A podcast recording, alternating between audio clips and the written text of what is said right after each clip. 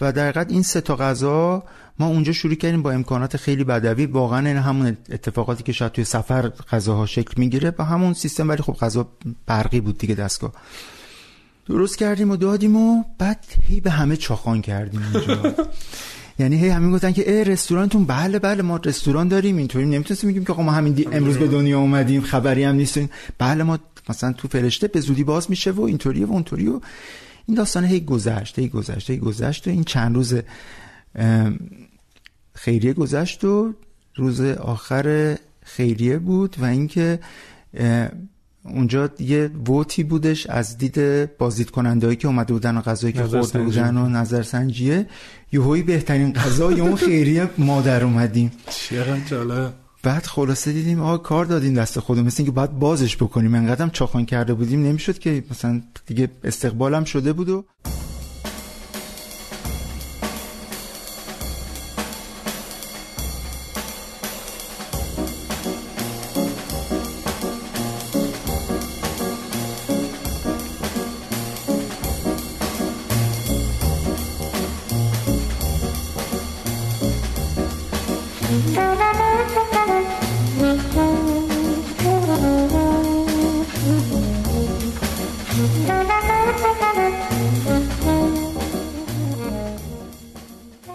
سلام، من میثم زرگرپور هستم و اینجا دهمین قسمت از فصل 3 پادکست 10 صبح.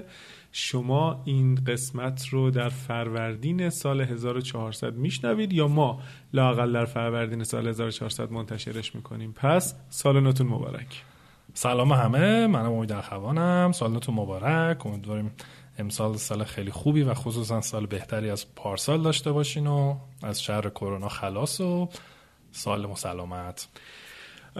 پادکست 10 صبح هم یه توضیحی بدیم برای دوستانی که شاید در سال 1400 به شنونده های ما اضافه شدن. پادکستی در حوزه مدیریت، کارآفرینی و استارتاپ ها به زبان فارسی و ما در فصل سومش به داستان های فراز و نشیب کارآفرینان میپردازیم. و امروز هم مثل قسمت های قبل فصل 3 مصاحبه داریم با یک مهمونی که بعد از مدت‌ها واقعا میتونیم بگیم متفاوته. علت عجیب، علت عمده‌ش هم حالا اصلا تیزرش رو برید تو اینستاگرام ببینید میفهمین. و ما در واقع علتش اینه که هوتن واقعا تحصیلات مهندسی نداشته، از در واقع طراحی و طراحی صنعتی اینا وارد شده. آدمی است که حساب کتاب نمیکنه. ما این هم راجع به بیزنس مدل، بیزنس پلان، 2 تا 4 تا فلان. آره اصلا کلا 2-3 بار میگه من حساب کتاب نمیکنم. ما تو مهمونمون نداشتیم همچین چیزی، برای همینم هم میگیم متفاوته. و خصوصا که در واقع زندگی خیلی جذابی داره از بابت سفرهاش و ورزش‌های اکستریمی که میکنه، دوچرخه سواری، دانهیل، در واقع صعود به قله هایی که بعد از رونا اسکی میکنه. اینا رو خیلی تو قسمت دوم مصاحبه گفت، چه قسمت 11. آره.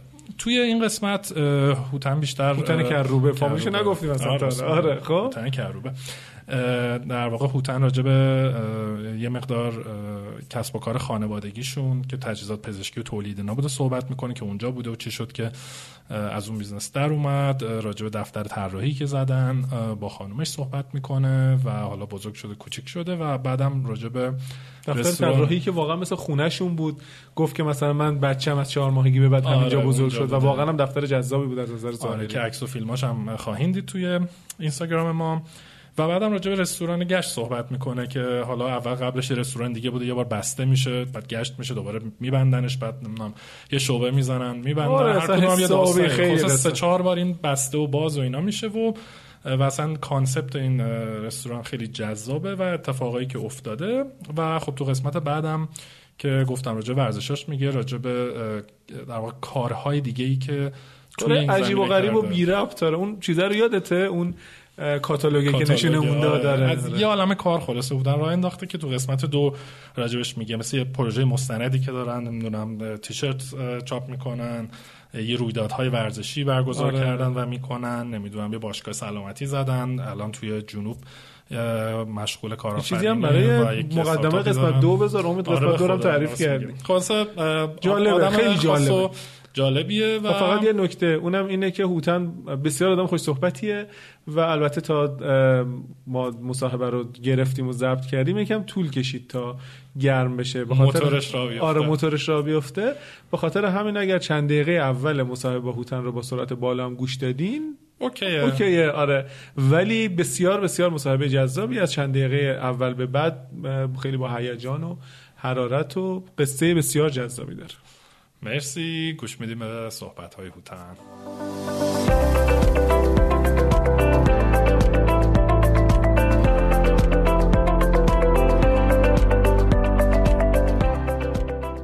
حامی این قسمت از پادکست ده صبح شرکت دانش بنیان داتینه. داتین به تازگی موفق شد یکی از پیچیده ترین پروژه‌های بانکی کشور، یعنی مهاجرت بانک سپه به کور جدید و ادغام بانک‌های نظامی در اون رو به ثمر برسونه.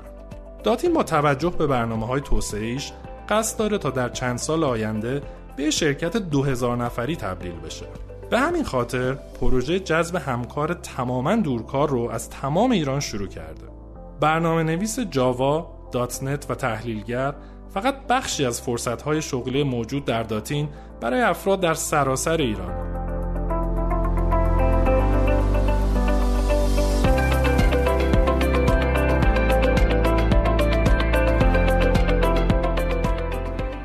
خب سلام به همه.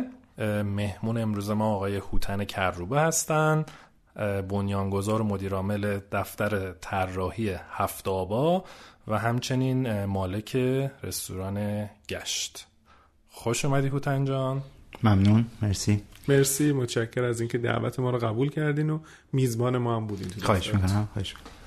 خب هوتن اگه میشه ما به در واقع رسم مصاحبه هامون بگو که کجا متولد شدی، متولد چندی و کم کم بیایم تا برسیم به کسب و کارهایی که داشتی. من متولد 56م، مرداد 56 توی تهران به دنیا اومدم، از یک پدر خوزستانی و مادر متولد تهران. بعد چی خوندی توی دانشگاه اینا؟ من رشته اصلیم طراحی صنعتی بود، طراحی صنعتی خوندم، بعد حالا در کنارش چیزای دیگه هم خوندم، ولی خب اتفاق اصلیه طراحی صنعتی بود. و بعد چجوری وارد، یعنی اولین کاری که کردی چی بود بعد از دانشگاه؟ والا داستانش طولانیه، اینم بگم خلاصش اینه که خب ما شغل خانوادگیمون تجهیزات پزشکیه و پدر خیلی علاقه‌مند و پیگیر تولید، منم که خب رشتم طراحی صنعتی بود و شروع کردیم مثلا روی یه سری از تجهیزات پزشکی که حالا تو ایران یه ذره تولیداش محدود بود و اینا فکر کردیم و یه سری تجهیزات نوزادان طراحی کردیم و درست کردیم و اینا با پدر، حالا با یک تشکیلاتی و اینکه ولی از یک جایی یهویی تصمیم گرفتم که دیگه اون کارو نکنم و چرا؟ دیگه داستانای پدری پسری و اینا. آره آدم‌ها معمولا با باباهاشون خیلی نمیتونن راحت کار کنن. آره نشد، چون واقعا خب ذهنیتامون و فکرامون اینا خیلی با هم دیگه متفاوت بود و اینکه این دوچاره تنش میکرد داستانمون. چند سال با هم کار کردیم؟ از 78 تا 82 هنوزم کار میکنیم با هم، ولی خب دیگه من از 82 کارمو یه ذره مستقل کردم. حالا مثلا با همون کارا رو میکردیم ولی یه ذره دورتر با هم دیگه کار کردیم، دیگه خیلی تو دل هم دیگه نبودیم. و بعدش چه کاری شروع کردی؟ بعدش اومدم همین هفت‌آبا رو با خانومم با هم دیگه درست کردیم و در حقیقت یک دفتر طراحی شروع کردیم، به یه دفتر طراحی شکل دادیم که حالا این دفتر به همون دفتر قبلیمون هم سرویس و خدمات میداد همچنان، ولی خب برام خودش مستقل کار میکرد. چی کار میکنین توی هفت‌آبا؟ چه خدماتی میدین؟ ببین در حقیقت هفت‌آبا یه دیزاین فرمه که حالا از کار خلاقیت توش انجام میشه که این خلاقیت منجر میشه حالا به یه سری از خروجی‌های گرافیک آرت و این داستان‌ها تا عکاسی تا معماری و معماری داخلی. ما مثلا تا اونجایی که در حقیقت وجه مشترک کاریمون بود با شرکت حالا داستان بیزنس قبلی خودمون، طراحی صنعتی کار شد، ولی هیچ وقت به عنوان یک جای مستقل روی پروداکت دیزاین و اینا هیچ وقت من کار نکردم. یه ذره همون موقعم که طراحی صنعتی کار میکردم گرایشم رفت به سمت مبلمان، بعد از مبلمان معماری داخلی، بعد از معماری داخلی خیلی تجربی اومد یوی به سمت معماری، که اون معماری هم باز بر اساس خلق و خو و علاقه شخصی و اینا رفت به سمت معماری بومی و محلی و داستان. و چند نفرین توی هفت‌آبا؟ والا در هفت‌آبا در حال حاضر به خاطر شرایطی که پیش اومده خب کاهش نیرو دادیم، الان مثلا با 7 نفر داریم میبریم جلو داستان رو، ولی پیکش مثلا چقدر بود؟ 26 نفر. بعد حالا یه سوالی، چون اولش گفتی که با پدر کار میکردین، حالا یه سری کانفلیکت بود، بعد با خانومت که در واقع کارش اینجا رو شروع کردین اون کانفلیکت ها نبود یا اصلا چجوریه؟ ببین کانفلیکت که خب نمیشه که نباشه، اما خب من و خانومم از بچگی تقریبا با هم بزرگ شدیم. مثلا من 19 سالم بود و خانومم 16 سالش با هم دیگه آشنا شدیم، 18 سال 16 سال 19 اینا، مثلا توی همچین اون هنرستانی بود، من دانشجو بودم و اینکه در حقیقت ما با هم دیگه بزرگ شدیم و یه سری از جریاناتی که با هم دیگه ساختیم و با هم دیگه شروع کردیم و اینها تو خود اون داستانه هنوز شخصیتمون شکل نگرفته بود که حالا منمایی خیلی جدی به وجود بیاد که مثلا اون بخواد بعدن این داستان رو دوچاره تنش بکنه. از بیس یه چیزی رو با هم دیگه گذاشتیم، مثلا دفتر وقتی شروع کردیم با هم شروع کردیم، مثلا این نبودش که مثلا دو تا دیدگاه مختلف بخواد بیاد وارد یه چیزی بشه که این بخواد ایجاد تنش بکنه و اینکه کارمون رو کردیم دیگه. و این جریانی هم که همون اختلافی که میگم که الان یه تفاوت سلیقه بود بین خودم و پدرم، اون جریان رو همیشه توی زندگیم احساس میکردم که باید یک طوری کار بکنم که اون اتفاق تو زندگی خودم نیفته. ما مثلا اتاق من و اتاق خانومم شاید یه دیوار نصفه با هم دیگه فاصله داشته باشه که صدا و تصویر و اینا همه چی در حال رد و بدل شدنه، اما مثلا تنشای کاری و همه این داستانا و اینا همیشه سعی میکردم که باید یه طوری باشه که این داستانه حتی به اتاق بغل منتقل نشه، چه برسه به اینکه مثلا به خونه بخواد منتقل بشه. با توجه به اینکه خب پیداست که شما کلا هم بیزینس خانوادگی بودی دیگه، یعنی اول با پدرتون و بعدم با همسرتون، این تا جلوتر نرفتیم یه سوال خیلی کوچیکی من بپرسم. خیلی واقعا توصیه نمی‌کنم بیزینس‌های خانوادگی رو، کما اینکه شما هم تجربه مثلا موفقی احتمالاً نداشتین با پدرتون، هم مثلا تجربه موفقی داشتین با همسر. راز این که نهایتاً این بیزینس خانوادگی تونسته تا الان ادامه پیدا بکنه چیه و چه شکلی تونستین کار و خونه رو از هم دیگه جدا بکنین؟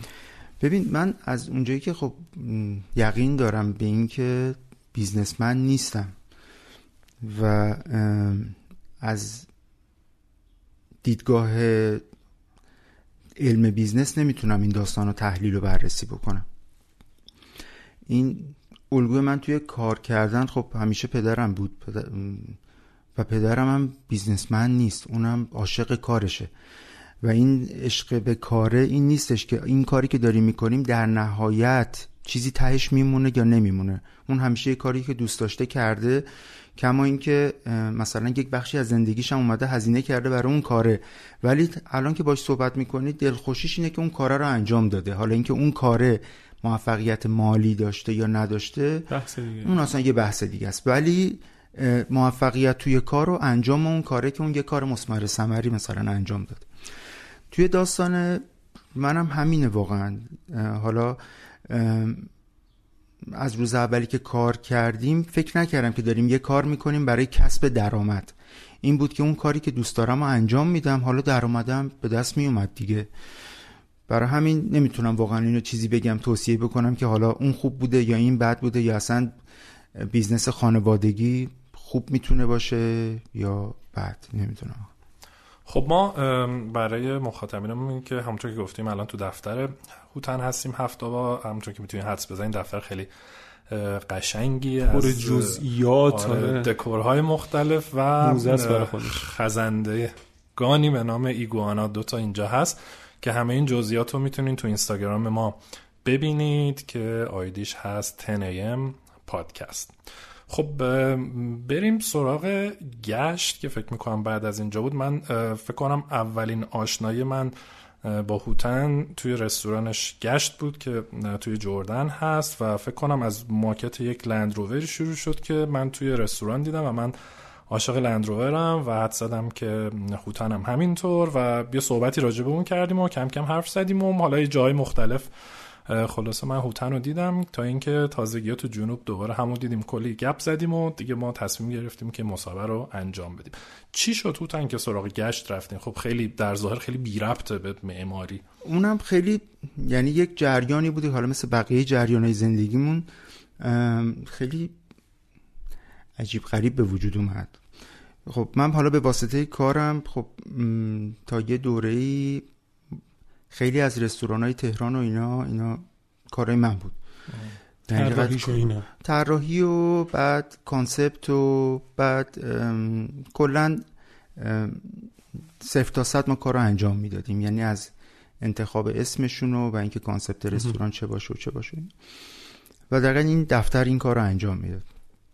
تا یکی از دوستا اومد گفتش که آقا تو که داری این کارو انجام میدی، هی برای مثلا بقیه داری این کار رو انجام میدی، بیا یه رستورانی بزنیم با هم دیگه، من وای میستم، من کارم اینه با اینها، من میام وای میستم و اینجا رو میگردونم. با توجه به همون دیدگاهی که اصولا به کارهای اینطوری و اینا هیچ وقت نمیگم نه و چرت که براش نمیندازم که اصلا میصرفه میتونیم، گفتم اوکی، رفتیم یه جایی رو دیدیم و گرفتیم. فقط یه باتری سازی بود. ببخشید این هیچ حساب کتابی نه بیزنس پلن دو تا چهار تایی چی پشتش نه، دلی واقعا ها. آره اصلا کلا زندگی ما دلی رفته جلو همیشه. رفتم یه جا، یعنی با هم دیگه یه جایی پیدا کردیم، یه باتری سازی بود توی فرشته و اونجا یک رستورانی، یعنی من کارم طراحیش بود دیگه، حتی مثلا اسمش رو این دوستمون خودش انتخاب کرده بود چون یه کانسپتی توی ذهنش بود، اون کانسپت رو ما مصور کردیم، یه جای درست کردیم و اینا. بعد شد یه رستوران ایتالیایی، حالا فول سرویس، یه کوچولو شیک و اینا. بعد از فکر میکنم 7 ماه 8 ماه که اونجا کار کرد، یهویی مثلا توی اولین حساب و کتاب به جاهای خوبی نرسیدیم و اینکه دورنمای خوبی اصلا ندیدم از اینکه این داستان بخواد اینطوری ادامه پیدا بکنه و در یک تصمیم یک روزه تعطیل کردم رستوران. شریک بودین با اون دوستتون؟ بله. بعد ولی خب جا اجاره بود و اینجا بود دیگه، هنوز از ماهید اجارهش مونده بود و همون تو حالت بلا تکلیفی تعطیل نگه داشتیم. دوره‌ای هم بودش که خب من سرم خیلی شلوغ بود و واقعا نمیتونستم به یک چیز اینطوری کنار حالا داستانهای دیگه بیام بپردازم. ولی این کلی ضرر داشت براتون، درست؟ از مالی؟ بله ضررم، به خاطر اون ضرره که به یک سمتی داشت میرفت، من ترجیح دادم که ادامه پیدا نکنه. بعد چون مثلا ته ذهنم این بودش که آدم میتونه مثلا یه کاری اینطوری باشه که و بالا سرش هم نباشی و اون مثلا اتفاقی که باید بیفته رو روال بیفته، ولی یهویی مثلا توی اولین قدم یه چیز اینطوری رونمایی شد، خب خیلی خوشحال کننده نبود، برای همین کنسلش کردم. مال چه سالیه این قضیه؟ مال سال 87 بسته شد. بعد اینجا همینطوری بود و یه روزی که دوستا زنگ زد که هوتن بیا، یه 2 تا غرفه هست از بچهای خیریه بهنا، 2 تا غرفه هست و بیا اینا رو بردار بر رستوران. گفتم خب بستیم رستوران، تموم شد رفت. گفت بابا بستیم چیه، خیریه هست، بیا حالا این 2 تا رو بگیر. بعد اون موقع ما یه برند چیزی رو داشتیم تازه شکل میدادیم برای یکی از دوستان که همین توی داستانه غذایی بود و اینها. گفتم که اوکی این دوتا رو ما میگیریم، حالا بذار من بهت خبرش رو میدم. با اون صحبت کردم، گفتم ببین دوتا قرفه است، میخوای الان وقت خوبیه برای لانچ کردن این داستان، توی خیریه بریم و اونجا محصولا رو معرفی بکنیم. اونم موافقت کرد و بعد در مورد این یکیش همینجوری در هوا بودیم که چه بکنیم. یه پنجشنبه‌ای بود که این دوستمون به من زنگ زد، جمعهش اومد همینجا تو دفتر تو همون اتاق اونور نشستیم و قراردادی نوشتیم و قرفه‌ها رو گرفتیم و دوتا قرفه رو گرفتیم. بعد داشتم فکر می‌کردم خب برای اون یکیش چیکار کنیم، حالا اینو مثلا جفتشو بکنیم این یا فلان. با خانمم نشستیم فکر کردیم که آقا اصلا اون رستوران چی شد که اینطوری یعنی به این وضع رسید. ببخشید یعنی حتی برای امضا کردن این قرفه بازم دوباره حساب کتابی چیزی نکرده بود؟ نه من اصولا حساب کتاب نمی‌کنم. قرفه رو دیدم دیگه از قبلش. بچه اینقدر نپرس نمی‌کنه. قرفه رو از قبل دیده بودین یا نه؟ نه دیگه. خب مثلا چیز دیگه کانسپتشو میدونسته. خیریای آره بهنام دهشپور خیریای خیلی پر عشقیه اصولا، یعنی خیلی یعنی اصل داستان اصل بر خیریه است دیگه. اون که دیگه اصلا حساب کتاب نداره. ما مثلا کارهای حساب کتابی هم حساب کتاب نمی‌کنیم، اون که دیگه جای خودش. و اینکه نشستیم با خانمم چک کردیم، یه ذره فکر کردیم که آقا اصلا اون رستوران قبلی چی شد که اونطوری شد. دیدیم که خب اولین دلیلش بود که اصلا از جنس ما نبود. ما یه بار رفتیم و خودمون دیگه رغبت نکردیم دوباره بریم، چون مثلا خودمون هیچ وقت رستوران اینطوری نمیریم، یه جایی که هی بیان از جلومون لیوان وردارن، بشقاب بردارن، چیز تمیز بذارن، یکی مدام بالا سرمون باشه که چی براتون بیارم، این خیلی از جنس ما نیست. و اینکه خب اولش این بود. بعد اینه که هی رسید به این داستان که آقا خب ما کیم، دور و بریامون کیان، دوستامون کیان، اگه ما اینجا بخوایم بزنیم که دوستامون بیان اصلا اونجا باید چه شکلی باشه.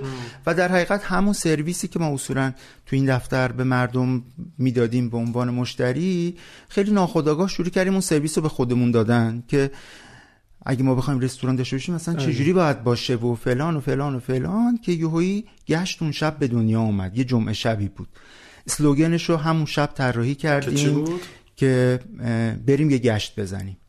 چه قشنگ. Let's go گشت. و اسم رستوران هم که از همین اصلا کانسپت سفرهایی که میرفتیم و اینا و در حقیقت طبیعت و این جریانات. و من تو پرانتز اینو بگم، یکی از بخش‌های در واقع بول زندگی هوتن اونقدری که من حالا میدونم و دیدم و اینها، بحث واقعا طبیعتگردی و حالا تو طبیعت بودن و اینا. حالا راجع به ورزش‌های اکستریمش حتما صحبت می‌کنیم، ولی یه بعد دیگه‌اش اینه که خب خیلی تو طبیعت و این گشته همونطور که گفت خلاص از اونجا اومد. و اینکه اون قرفه رو خودمون برداشتیم، گفتیم که بیایم رستوران رو دوباره باز بکنیم، حالا با این کانسپت. همونجا همون فرشته چون از اجاره‌اش مونده بود دیگه.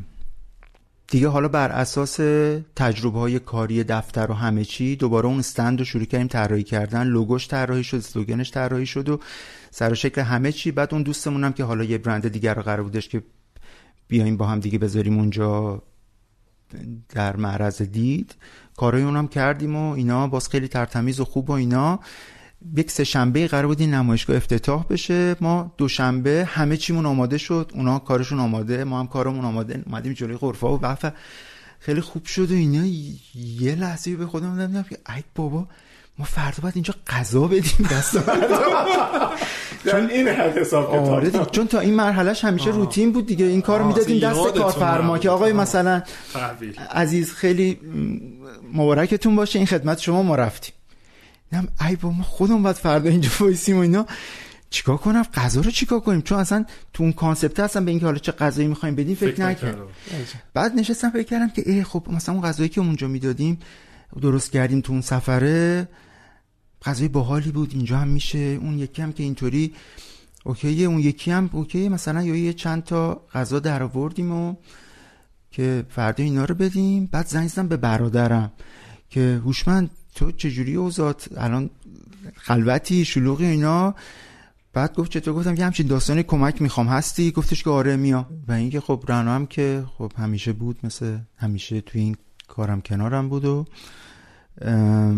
و قرار شدش که همون غذاهایی که حالا توی سفرهایی درست کرده بودیم اینا رو توی اونجا عرضه بکنیم. رفتم و از رستوران یه سری وسایل کار بردارم که مثلا بریم اونجا بذاریم و رفتم تو آشپزخونه دیدم یا خدا اینقدر همه چی گندست و بزرگ و دیگه خیلی صنعتی و اینا که اصلا نمیشه اینا رو برد.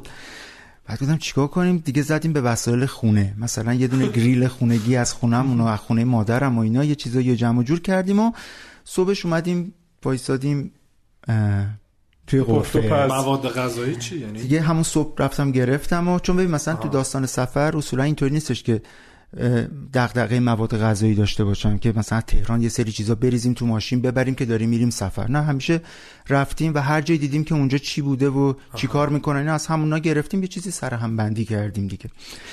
و اینکه اینجا هم همین اتفاق افتاد. 3 تا غذا داشتم اونجا، یکیش ریجاب بود، یکیش کلوتا بود و یکی گنو، که گنو یه کوهیه توی بالای بندر عباس، ریجاب یه جایی در کردستان کرمانشاه و اورامان هم که هم تو منطقه غرب. بله منطقه غرب. و در حقیقت این 3 تا غذا ما اونجا شروع کردیم با امکانات خیلی بدوی، واقعا همون اتفاقاتی که شاید توی سفر غذاها شکل میگیره با همون سیستم، ولی خب غذا برقی بود دیگه، دستگاه درست کردیم و دادیم و بعد هی به همه چاخان کردیم اونجا.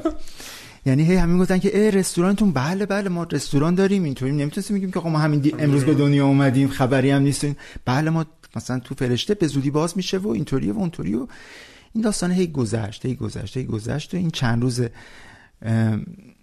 خیریه گذشت و روز آخر خیریه بود و اینکه اونجا یه ووتی بودش از دید بازدیدکنندهایی که اومده بودن و غذایی که خورده بودن و نظر سنجیه. یهویی بهترین غذای اون خیریه مادر اومدیم. چقدر جالب. بعد خلاصه دیدیم آقا کار دادیم دست خودمون، مثل اینکه باید بازش بکنیم. انقدر هم چاخان کرده بودیم نمیشد که مثلا دیگه استقبالم شده بود و تیر ماه 88 اگه اشتباه نکنم، نه ببخشید اردیبهشت 88 اینجا رو ما باز کردیم دوباره، یعنی آنجا فرشته رو باز. آره دیگه دکور عوض شد و شد گشت، یه رستورانی در چارچوب غذای سالم. یعنی اصل اتفاق اونجا داستان غذای سالم بود، یعنی با این نیت طراحی شد و درست شد و کارمون شروع کردیم که اون موقع هم قرار بودش که خب مثلا یه دورنمایی از کارهایی که میخوام توش بکنم توی ذهنم بود و شروع کردیم اون کارا رو انجام دادن. اما اون دوره انگار اصلا دوره اون حرکت نبود و اینکه مردم هنوز پذیرای اون داستانا نبودن و اینکه شاید ما مثلا لوکیشنمون اون موقع لوکیشن درستی برای اون جریان نبود.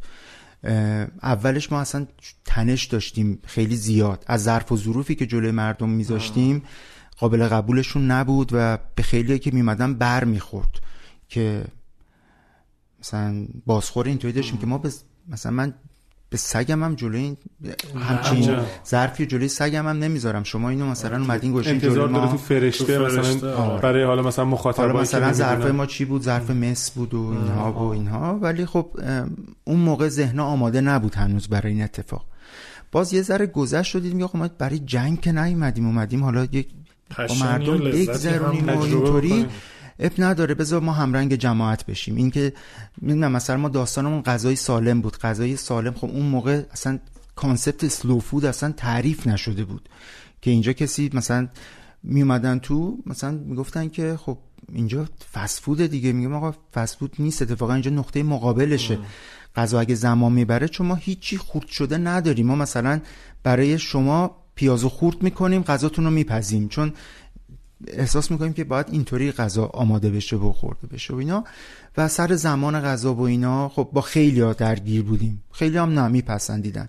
بعد اونجا مثلا برای اینکه این زمانی که مردم میخوان اونجا بذارن و یه طوری راحت تر بکنیم تحملشو، بازی اومدیم گذاشتیم توی رستوران، بازی مختلف. متراژش چقدر بود رستوران؟ خیلی کوچولو بود، شاید مثلا سالنمون 30 متر بود.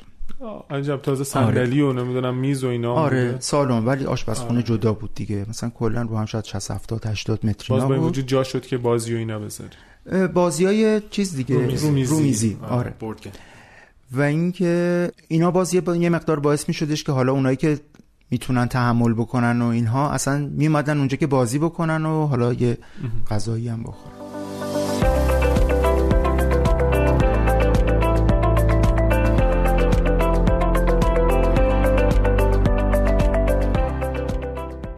حامی این قسمت از پادکست 10 صبح استودیو اسناست.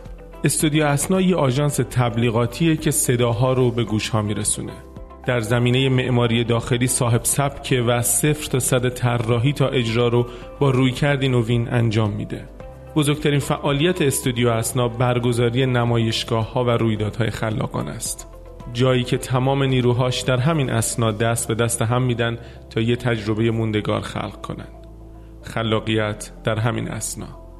asna.ir asna.ir.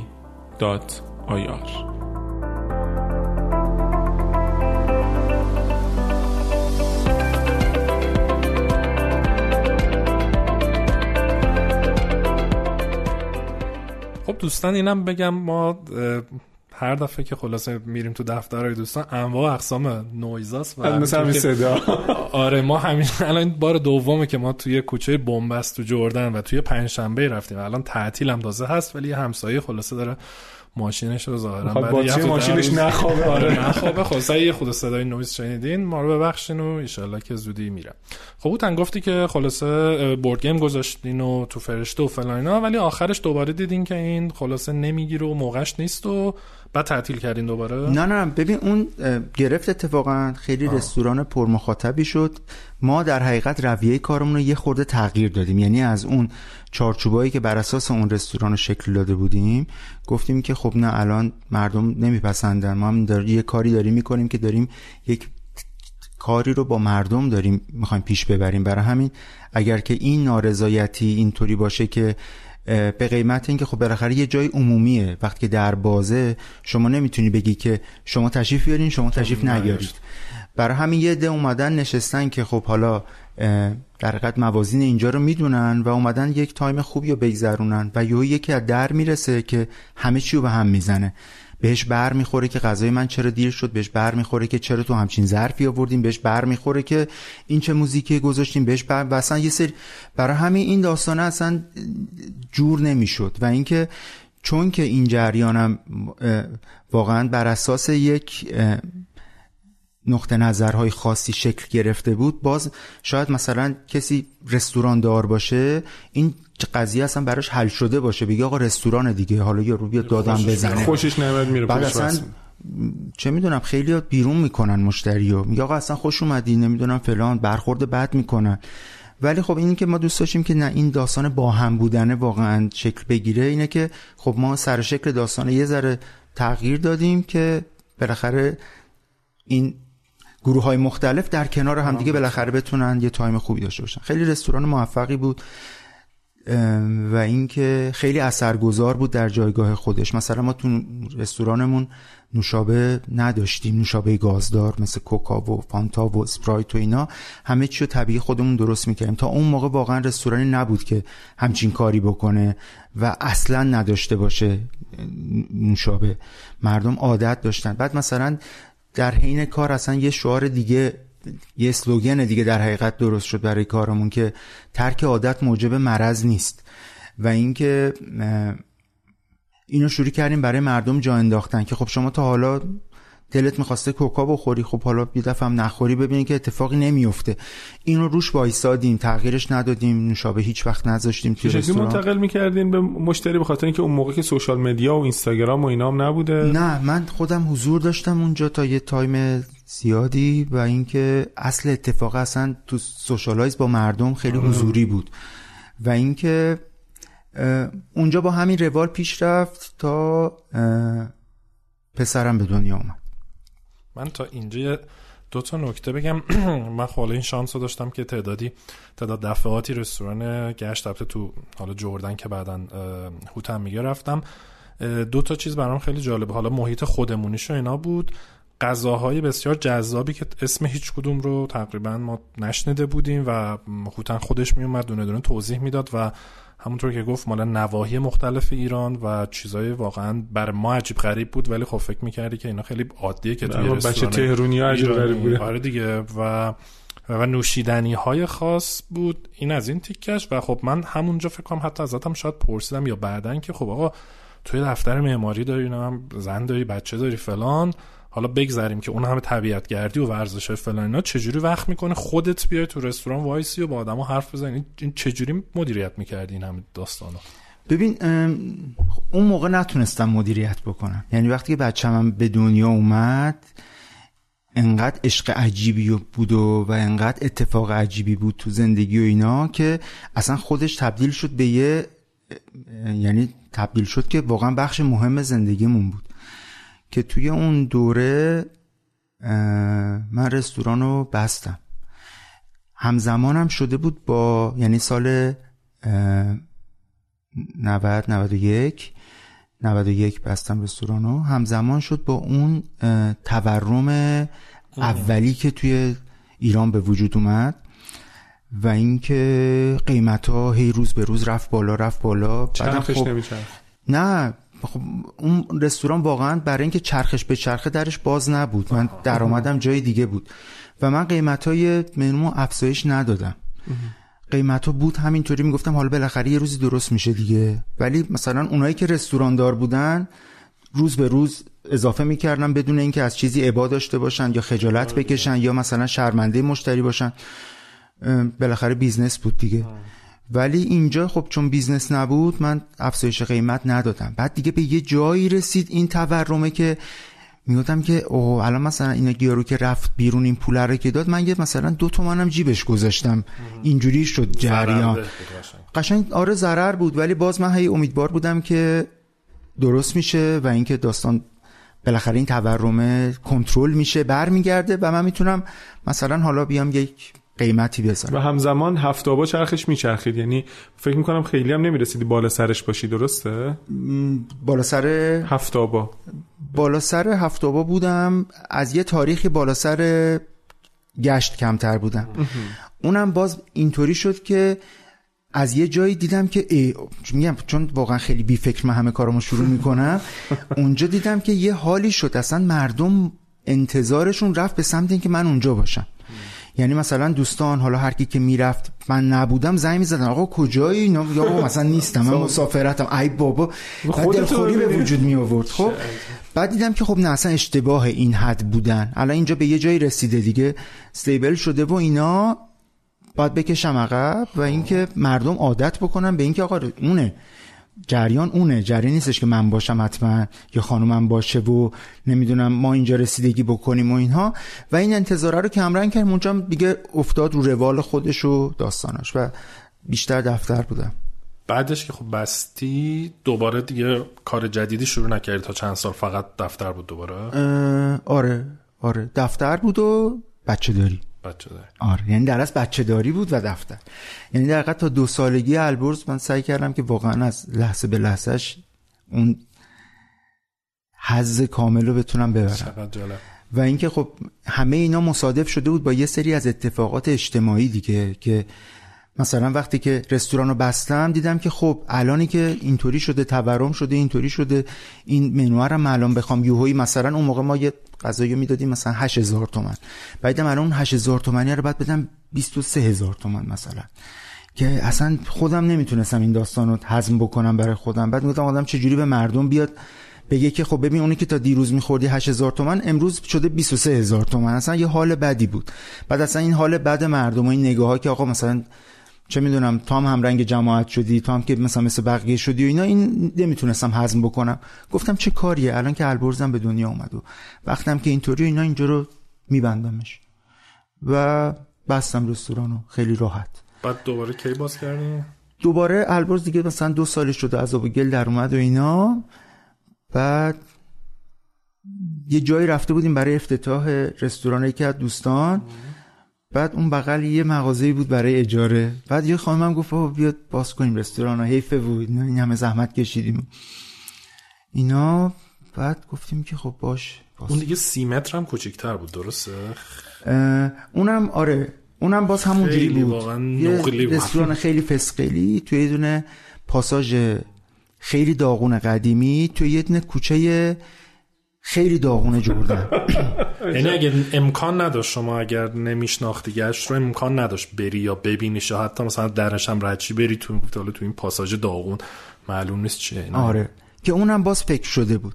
یعنی بعد از اینکه مثلا خانمم پیشنهاد داد که بیایم این کار رو دوباره راه بندازیم، اومدم دیدم که ببین اون جایی که ما بودیم با خودما خیلی اشتباه بود دیگه، فرشته و اون لایه‌ای از اجتماع که حالا بالاخره اونجا زندگی میکنن و بعد تو اون سالها خب یک لایه دیگه سرازیر شدن به اون منطقه و اینها که اصلا حالا شرایط خودشونو داشتن و خب خواسته هاشون چیز دیگه‌ای بود و اینا. گفتم آقا من تو همینجا اون کانسپت اولیه‌ای که تو ذهنم بود و شروع میکنم بدون سرصدا، نه خبری. ببین ما اونجا تو فرشته روز اولی که در رستوران میخواستیم باز بکنیم، نه با کسی گفته بودیم افتتاحیه، نگفتیم فلان، هیچی. در رو باز کردیم، توی مغازه پر شد، جلوی در یهویی به خود اومدیم 35 نفر پشت در منتظر بودن که بیان تو. اولین روز کاری، یعنی اصلا ترسناک بود داستانه. و خب بعد فکر کن این وسط با این همه آدمم هم تو باید چالش داشته باشی که بخوای خودت رو ثابت بکنی که آقا ما واقعا برنامه‌مون یه چیز دیگه است، اینا با اون چیزایی که تو ذهن شماست اینجا فرق میکنه، اینجا مثلا اون رستورانی که فکر میکنید نیست. ولی اینجا اون اتفاق بسترش بود، یعنی انقدر اون کوچه داغونو به هم ریخته است و انقدر اون پاساژ کثیف و داغونو به هم ریخته بود که کسی مثلا همینجوری رقبت نمی‌کرد سرشو بندازه بیاد تو. وقتی هم میاد تو انقدر سطح انتظارش پایینه که میاد توی همچین پاساژی، برای همین تو رو میتونه راحت‌تر قبول بکنه به عنوان حالا یک جریان. بعد حالا تا اونجایی که من میدونم یعنی و یادمه، اونو رفتی روبروش تو همون پاساژ یه جا رو گرفتی که یه خود بزرگتر بود سالنش و در کنارش یه شعبه دیگه یادمه باز کردی و نگرفت. چی شد اون تو زعفرانیه یا؟ آره ببین خب ما مثلا اینجا رو که شروع کردیم خیلی بدون سر صدا شروع کردیم، ولی یهویی خودش شروع کرد مخاطب خودش رو ساختن و اینکه مجموع اتفاقاتی که تو ذهنم بود و اونجا شروع کردم به عنوان یه پروتوتایپ آزمون و خطا کردم و فیدبک آدم ها رو گرفتم. در حقیقت من اومدم بر خلاف حالا رواله که زندگیمون بود که من کارم کار معماری و معماری داخلی بود و این رستوران شد یه هابی بود کنار جریان، گفتم که خب حالا میایم عوضش میکنیم، رستوران رو تبدیل میکنم به کار، چون از این طرف باز از جانب داستانهای کارفرما و فلان و اینها واقعا خسته شده بودم و اینکه گفتم که خب این کاره رو شروع میکنم دیگه برای خودم کار کردن، حالا یه جایی رو میگیرم طراحی میکنم، کاملش میکنم، فول فرنیشش میکنم و حالا میذارم برای خودم، نه خودم میفروشمش یا هر کاری میکنم، این نباشه که برم برای نظریه نفری بیام کار بکنم و این داستان نظرها و این داستانها. یعنی در حقیقت این حضور کارفرمایی که خیلی سلیقه‌ای میخواست که نظراتش رو اعمال بکنه، ما هم بالاخره در جایگاه کسی که برای یک نفر داریم کار میکنیم باید اونا رو اعمال میکردیم، اینا یه ذره برام خسته کننده شد و اینکه گفتم خب بیام رستوران رو تبدیل بکنم به بیزنس اصلی، بعد دیگه هر کاری که دلم میخواد تو معماری رو انجام بدم، دیگه هر کاری رو انجام ندم و اینو کردم یه پروتوتایپ برای یک اتفاقی که اون اتفاقه یک چیزی بودش که مجموع فعالیت‌های ما رو توی دفتر کاور میکرد، یعنی اگر که قرار بود که بزرگ بشه بخش معماری رو درگیر میکرد، داستان مدیاش بخشای دیگه دفتر رو درگیر میکرد و خودش هم که خب بالاخره درگیری خودش رو داشت. این خیلی سریع و خیلی خوب رسید به یک نقطه‌ای که خب خیلی نقطه رضایت بخشی بود. غذاها همطور که گفتی غذاهای بومی هم عرضه می‌کردم اونجا، غذاهای بومی غیر متعارف. مثلا یه ماه یه غذایی از یک جایی رو انتخاب می‌کردم، اون غذا رو می‌دادم، ولی مجموعه غذاها هیچ کدوم غذای جایی نبود. غذاهای ما همه سرهمبندی بود، سرهمبندی بر اساس و پایه ناچاری‌های سفر. خب به خاطر اینکه خب آدم تو سفر وقتی که میره خب همه چی مهیا نیست، بر اساس آنچه که داشتیم ما یه چیزی سرهم میکردم. یعنی اصلا تو کارم سفر اینجوریه جریانم، و تو اونجا این اتفاق میافتاد که من اینا رو تبدیل میکردم به یک جریانی که این جریانه تو رستوران هم قابل ارائه باشه. منو ثابت نبود، یعنی مثلا چون اونم باز بر اساس فراورده‌ای بود که دستمون میرسید، این نبودش که بله فصلی هفتگی اصلا عوض میشد غذاها. و اینکه باز مردم اینو عادت کرده بودن، یعنی میدونستن که میان اینجا میومدن. ما یه منوی داشتیم، حتی خیلی دیگه اون منو رو نگاه نمی‌کردن، میگفتن که مثلا 5 نفریم، یه دونه غذای گیاهی بهمون بده، یه دونه دریایی بده، یه دونه مثلا گوشت قرمز بده، یه دونه اینطوری بده، اصلا انتخاب نمی‌کرد. غذاها رو خودت می‌کردی؟ بله. دقیقاً رسیپی غذاها، طراحیش و همه این داستانا و اینها همه خودم بودم. و اینکه خب اونجا حضور خیلی پررنگ داشتم، از خرید اونجا رو خودم انجام میدادم تا در رستورانی که میبستم میومدم بیرون آخر شب. خب من هنوز پس جواب سوالمو نگرفتم، چجوری واقعا میرسیدی هم دفتر معماری هم اون هم یه عالمه کار شخصی دیگه؟ خب میگم یه ذره دفتر معماری و تو این فاز کار کم رنگش کردم. خب یعنی اینا رو کردم، کارهایی که دلم میخواد، داستان اصلی کار تبدیل شد به رستوران. و حالا قضیه سفر و کارهای دیگه هم اینطوری بودش که باز اونم چون روال زندگیمون بود، من در رستوران رو میبستم. وقتی میخواستم برم سفر در رو میبستم. و اینکه دیگه مشتری ها میدونستن که اگه میخوام بیان یا باید زنگ بزنن یا اینستاگراممون رو نگاه بکنن که آقا ما مثلا نیستیم. بعد این مثلا خب برای خیلی‌ها که باز رستوران دار بودن یه ذره عجیب بود که آقا مگه میتونه آدم در رستوران رو ببنده مثلا یه ماه بره؟ ولی خب من میگفتم که آره میشه، به خاطر اینکه ما در رستوران رو میبستیم میرفتیم و وقتی که میومدیم در رو باز میکردیم دوباره این روز اولش میشد همه میومدن، چون اصلا نوع مخاطبمون مخاطب رستورانی نبود که برن غذا بخورن. در حقیقت به همم میگفتم که آقا گشت واقعا رستوران نیست، گشت یه لایف استایله. در حقیقت یک فضاییه که ما اون زندگی خودمون رو داریم با شما به اشتراک میذاریم. و مخاطب اینو قبول کرده بود و این شد اتفاق جذاب برای آدما. شاید که مثلا من نمیخوام، یعنی واقعا اینو خیلی ایمان دارم که واقعا غذای خارق العاده ما نمیدادیم اونجا. این نبودش که توی نوع غذا بگیم که خوراکی ما دست مردم میدادیم که این خوراک خیلی اتفاق عجیبی بود که مثلا لنگشو پیدا نمی‌کردن، ولی ما خوراکی دست مردم میدادیم که سعی می‌کردیم اینطوری باشه که لنگشو پیدا نکنن. در حقیقت اون انرژی و اون اتمسفر و اون شاید برای کسی که داره توی رستوران مثلا یک خوراکی رو امتحان میکنه فرقی نکنه روی ذائقه‌اش که این گوشتی که داره میخوره واقعا این گوشت از کجا اومده و چه جوریه و فلان و فلان و فلان. ولی من اون چیزی که برای اونجا میگرفتم همه چیش برام اهمیت داشت که این گوشت از کجا اومده، چه جوری بوده. مثلا واقعا خریدامون سوپرمارکتی انجام نمیشد. و اینکه چیزی که اونجا من تهیه میکردم برای مواد اولیه رستوران مطمئن بودم یعنی و هستم که بالای 90% مردم جامعه برای خونهشون اینطوری خرید نمیکنن. از نوع روغنی که اونجا مثلا استفاده میشد تا مواد پروتئینی تا مواد سبزیجات هم و همه چی، همه اینا خیلی حساب شده بود. نوشیدنی‌ها خیلی حساب شده بود. بعد دیگه یواش یواش داستانه این خوراکی که میدادم حساسیتش رفت به این سمت که خب اوکی ما فلانجا فلان چیزو بر اساسمون امکانات درست کردیم، آیا این غذای سالمی بود که ما خوردیم؟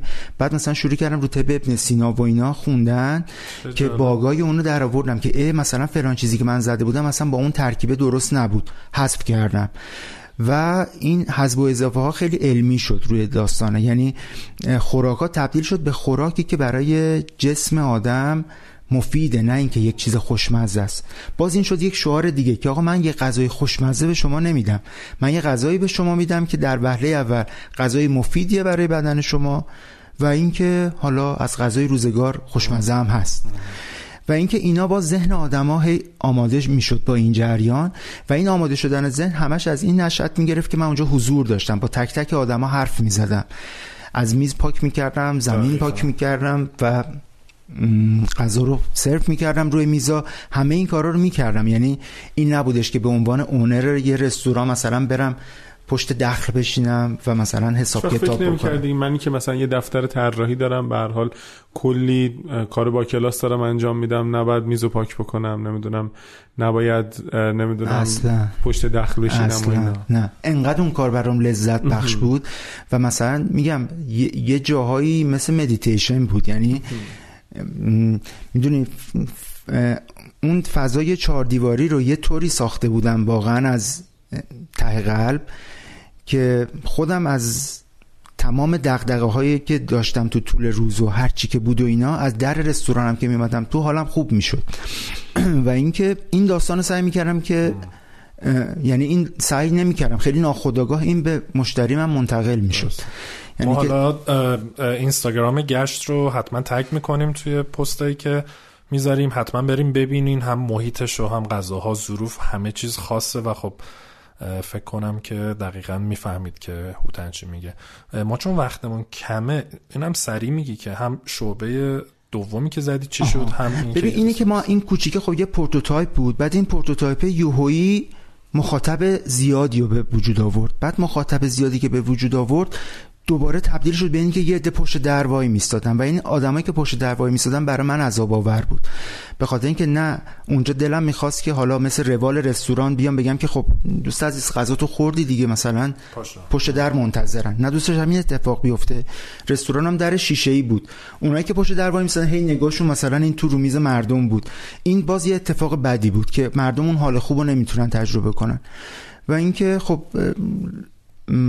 رستوران یعنی این مغازه روبرویمون بزرگتر بود و جادارتر، تصمیم گرفتم که منتقلش بکنم به اونجا و همزمانم یه دوستی اومد گفتش که آقا منم میخوام، من اصلا تفکر شعبه دادن اصلا تو ذهنم نبود. یک لاینی رو درست کرده بودم که تو اون توسعه اون مثلا گشت اکسپرس مثلا حالا یک داستان اسم دیگه ای داشت البته که هنوزم داره، اون لاین قرار بود توسعه پیدا بکنه، ولی این گشتی که من خودم توش بودم میگفتم این زمانی میتونه تبدیل بشه به دوتا که دوتا هوتن وجود داشته باشه، وگرنه این امکان نداره که بشه دوتا. یه دوستی اومد و تو همون گشتم با هم آشنا شدیم، در قالب مشتری که میومد رستوران رو میرفت، اومد گفتش که آقا من میخوام این داستانو را بندازم یک جایی و اینها. اولش در قالب راه انداختن گشت نبود، گفت من میخوام یه کار اینطوری را بندازم، گفتم من کمکت میکنم، حالا در جایگاه حالا هفت‌آبا، نه در قالب مشتری، در قالب یک دوست و یک سرویس رایگان و اینکه کمکش بکنم که این یک جریانی رو بیاد را بندازه. ولی این یواش یواش تبدیل شد به اینکه نه یه جایی هستش و اینطوری و اینا، یهویی شد اینکه گشت شد دوتا، آره شد شعبه. بعد برای خودم اون شعبه هم یک بخشی از پروتوتایپ بود تو ذهنم که اینکه آقا تو اون ساختاری که تو ذهنته که این قسم این رستوران زمانی میتونه دوتا بشه که هوتن دوتا باشه، اینم امتحان بکن، خب ببین که درست فکر میکنی یا اشتباه میکنی. تفسیر خودم از این داستان این بودش که خب آقا تو این گشت یه عده دارن میان همسفر تو میشن دیگه، یه عده حال میکنن با تو برن سفر، خیلی هم حال نمیکنن با تو برن سفر، یه جور دیگه سفر رو دوست دارن، اونو میکنیم یه سفر با دوستمون شاهین که شاهین همسفرهای خودش رو میتونه داشته باشه، منم همسفرهای خودم رو میتونم داشته باشم. اما غذایی که اونجا ارائه میشد اینن غذایی بودش که تو اینجا ارائه میشد و اینکه غذاها رو هر روز یه سری از غذاهایی که باید مثلا غذای اصلیمون بود اصلا یه دونه دیگ درست میکردیم، نصف میکردیم، نصفشو من میفروختم، نصفشو اونجا میفروختیم. بعد اونجا چی شد؟ بسته شد؟ اونجا دوباره خورد به این داستان تورم خیلی سنگین عجیب غریبه که الان همچنان درگیرش هستیم. بله. بعد 96 به بعد دیگه، یعنی اوجش که دیگه این انفجار تورمی بود پارسال. خب ما با یه عدد و رقم قراردادی وارد اون ملک شدیم، بعد یهویی اون مالک اونجا گفتش که من نمیدونم خرج بچه‌ها رو دارم به یورو میدم و اینکه یهویی اجاره ما شد یه چیز عجیب غریب یورویی که حساب کتاب کردیم که آقا ما هر کاری که بکنیم با این قیمتی که داریم غذا رو میفروشیم و با این حاشیه سود و این داستان‌ها دیگه توجیه نداره، یعنی هر چقدر کار بکنیم اون حجم اجاره رو نمیتونیم پرداخت بکنیم. و شعبه جردن هم گفتی یه سال پیش بستیم به خاطر کرونا بود. بله آره. ولی خب اونجا خب چون تو اون یکی شریک بودم و بعد بالاخره شرکا هم اونا فکر آیدی هن، میدونی من فکر بیزنس نبودم تو این داستان، ولی اون دو تا چهار تا میکنه که آقا ما مثلا اینقدر وقت گذاشتیم اینطوری کردیم اونطوری کردیم درآمد چی شد و اینها. کما اینکه من با این شرط وارد جریان شدم که این کار سوداوری که شما فکر میکردین نیست، این کار یه دورنما داره و تو دورنمای این جریان میرسیم به یه اتفاق خیلی خوب که خب اونا صبر هم نمیتونستن بکنن. و به عنوان آخرین سوال این بخش، الان برنامه آیندت برای گشت چیه؟